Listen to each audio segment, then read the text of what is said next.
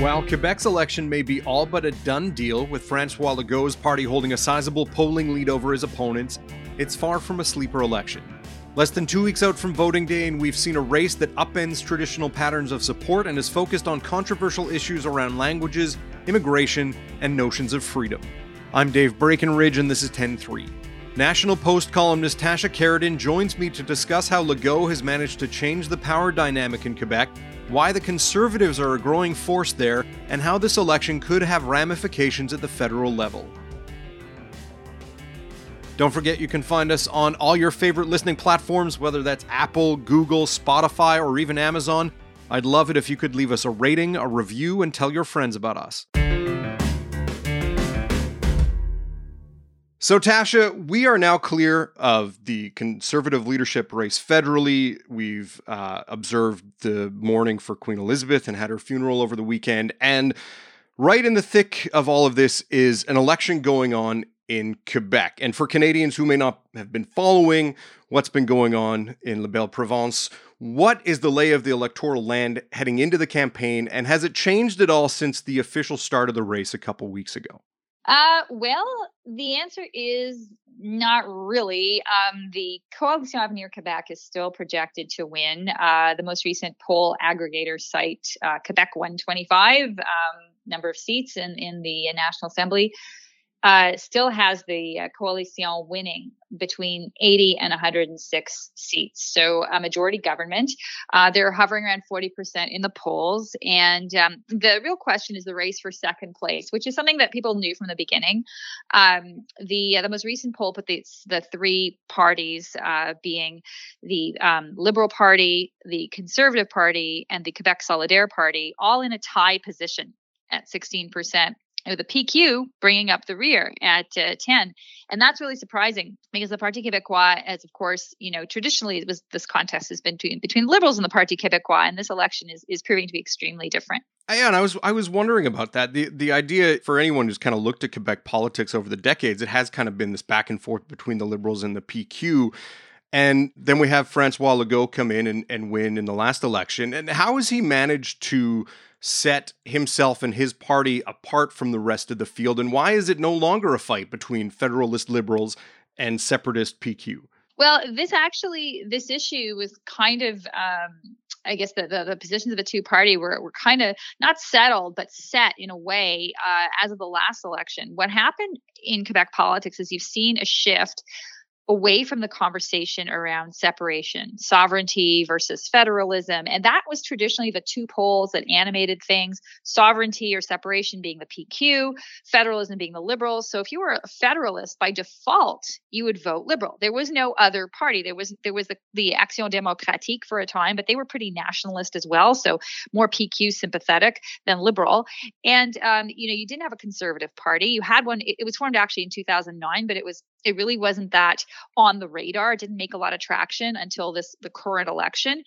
And so what you have had is because of the success I would say, of the PQ in previous elections, in the sense of changing the dynamic, having francophones be able to live and work in French, um, creation of a French professional and uh, economic class, business class, things like Bill 101, which, you know, while unpopular with the Anglophone minority, and understandably so, did create an environment where French became the dominant language. So the success of the Parti Québécois since 1976 in doing that essentially paved the way for their demise because separation was no longer seen as necessary by the next generation of politicos to achieve Quebec's goals. And therefore, now the dynamic is the CAQ came up the middle in a way in the last 10 years.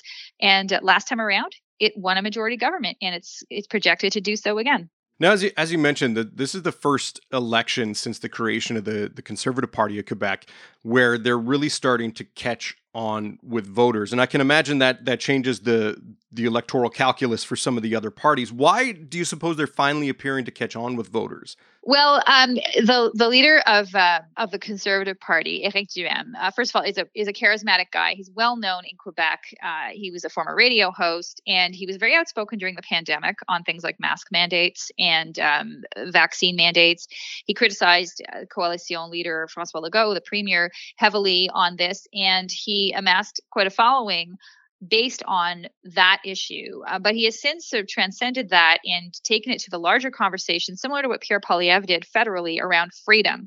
So, you know, the slogan in, in is Libre chez nous, which basically translates to freedom, freedom at home. Uh, it's not the exact English translation, but basically for Francophone voters, it's the sense of freedom that's been brought into the conversation and that is what he is appealing to. He's appealing to a sense of smaller government lower taxes less government involvement in general less regulation. Uh, he's even talked about raising speed limits to 120 kilometers on the highways. You know it's not an issue that you usually hear a lot of traction about but um, he's appealing to the electorate that feels that the government was too heavy handed and so that i think accounts for a lot of his success now, is the the fact that he's kind of raised the profile of the conservatives and he's talking about some of these issues around freedom, has that changed the tone or the tenor of of what may otherwise have typically been a, a regular provincial election where people are talking about healthcare and education and things like that? Are we seeing more of these post pandemic debates around ideas like freedom and mandates and and all of that? Well, he is talking about freedom in healthcare as well as a choice in healthcare, having more private sector engagement, um, which is along the sort of freedom line. But one of the biggest conversations right now in Quebec is actually around immigration. And it is a conversation that li- the leaders are having. It's not clear from the polls that that is a really top of mind conversation for the average Quebecer.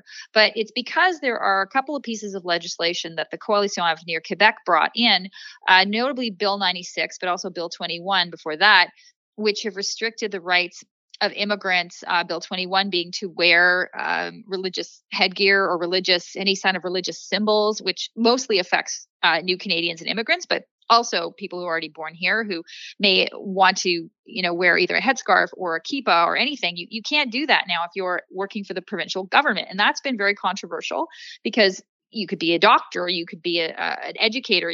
You're not necessarily just a civil servant in the sort of typical behind the desk sense. So people feel that in a lot of careers, their aspirations are blocked. Uh, it's been a big point of contention. Bill 96 it goes further to protect the French language. It's a piece of legislation that would mandate increased use of French at work, even for very small companies. Um, it also would insist that uh, immigrants integrate at a faster pace. It would limit the number of students that could go to English language colleges in the province. So it's seen as, as very restrictive, and the other parties are opposed to it. Um, you know, the, the the PQ doesn't think goes far enough. Big surprise, um, but uh, the the conservatives are against it the liberals are against it. Immigration levels of immigration the role of the french language is a big piece of this conversation. So that's kind of you know that's actually been the, the, dominant themes that have come out of the last debate. And there's another debate this week so expect to see more fireworks on that score. We'll be right back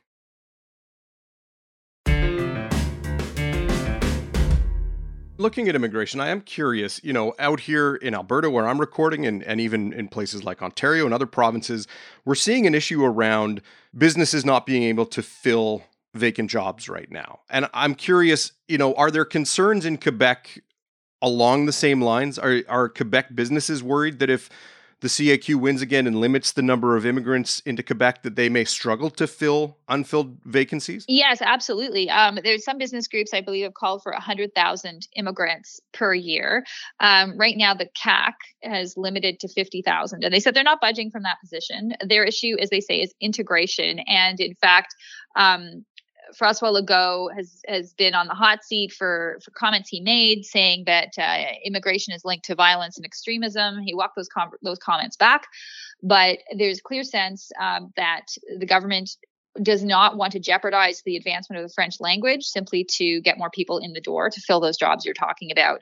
Um, that's the balance Quebec's always had to make. It's it's trickier to get people. There's a smaller pool, obviously, of people who will speak French who can come to to immigrate to whatever country they're going to, be it um, you know a province within Canada or Canada itself. So really, they're fishing in a smaller pond um, for people who already know the language. So you're getting people who don't know it, and the idea is we're going to teach it to you, your kids are going to go to school in it we're going to make you french. And the uh, the problem with that of course is that it doesn't um, necessarily succeed in every single case. Uh, people also then out migrate from quebec to other provinces. So they come to quebec and then leave. It, so businesses are struggling. You're absolutely right and just like everywhere else but this is an additional layer. So it's become an issue of contention as to what are the levels and being debated between the parties. What are the levels of immigration that, that our province should have? If we look at some of these issues that the CAQ have, have been most controversial on, and you mentioned a few of them, Bill 96 and Bill 21 and, and immigration, why does it appear as though Francois Legault has such a stranglehold on this election? Is it just that the parties aren't able to present themselves as a viable alternative? Is it there's too many conflicting views among the opposition, or is it or is it just that that Legault is speaking to a, a segment of the population in words that they want to hear right now? Um, it's a combination of factors. First of all, um, the CAQ has really, like I said, supplanted um, the, the traditional two parties, the Liberals and the PQ, which traditionally split the vote. The CAQ came up the middle because it is it is composed of people. I mean, Francois Legault is a former PQ cabinet minister, right? He was a former separatist, but it's composed of people kind of from both camps uh, politically. It's nationalist, but he said, I'm never having a referendum, but he's going to fight for the rights of Quebecers and the whole immigration piece and all that is part of that conversation. But at the same time, um, federalists feel comfortable in the party as well. So eh, the result is that you've got four other parties, you know, vying for space. So he's dominating with around 40%, 38 to 40% of the vote. Um, and the distribution also favors him because the, co- the conservatives, for example, um, some polls have them as high as 17%, uh, but they are concentrated in the Quebec City region. That's really like federally as well. So it's not a lot of seats they could potentially get with their vote. Um, the Liberals, same thing, is they're concentrated in English Montreal. That's always been their their bailiwick. But now the CAQ has made inroads there. The Conservatives are trying to make inroads there too. So it's not clear how much their vote percentage is going to translate into seats. Um, and Quebec Solidaire, really, they ate the PQ's lunch um, in the sense of getting the sort of left wing soft nationalist vote. The, the PQ is still hardline. We want to have a referendum. They're still talking about that stuff, but frankly, their electorate's aged out. So they're talking to a much older generation. The younger folks are not on board. Um, the result is you've got a real division about, you know, so so the, the CAQ is profiting from that. People feel safe with it. Francois Legault had really high approval ratings during the pandemic as well for his management. So it's pretty much a done deal. They'll be reelected, but everyone's really looking at who's going to come second. That's the real interesting thing. Now, you know, for for Canadians who may not look at other provincial elections as important to them, why why does this election matter to Canada as a whole, or I guess why should it matter to Canada as a whole?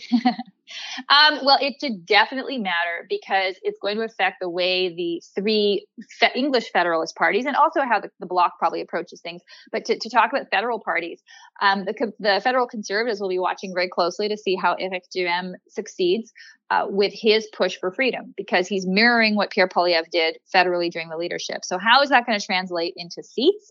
Where are those votes going to be? Um, that's going to, I think, inform how the federal Tories approach Quebec for the next election and maybe also how they approach things in the rest of the country too.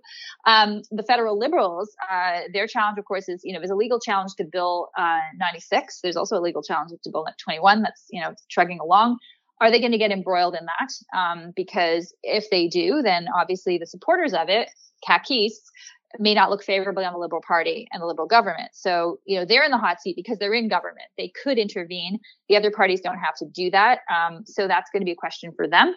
And the NDP, I mean, they have since Jack Layton left been really, I mean, since he passed away, been in, in complete decline in the province. They're appealing to the same sort of left leaning votes that Quebec Solidaire likes um, but the stuff that's being said, some of the comments about race, some of the comments, um, you know, about uh, about even well, there was the the the N word was spoken twice in the context of the title of a book, which which has that word in the last leaders debate by the leader of Quebec Solidaire and the PQ. So you know, um, the NDP is going to have trouble squaring that circle because they are very strongly in favor of immigrant rights, and, and they would definitely be opposed to, to that and to racism of all kinds. Um, and then there's the Bloc too, which, you know, the Bloc is is sort of the parking lot for Quebec votes federally. Uh, but if the PQ really, really falls apart, how's that going to affect them? Right? Will they not have the money to to mount strong campaigns? Um, it's it's gonna. I think it's gonna be very significant. So yes, again, Alberta. I know they hate to hear this. You got to pay attention to Quebec. It's it's important, folks. yeah. Now, I mean, I guess the last question then, like could this vote be seen as a bellwether for how the votes could break in the next federal election or or because the parties are so different at a provincial level in Quebec that it doesn't necessarily apply. And as you mentioned, there's a lot of complexity there, whether it's, you know, the the PQ collapsing and how that affects the BQ or you know the the liberal fight against the CAQ is it easy to kind of say okay well the PQ fell apart so we could watch for the the Bloc Québécois to fall apart or is it not it's it's not that simple Oh no, it's not that simple because the Bloc, I mean, the PQ has been trending down for a while now, and the Bloc is still there.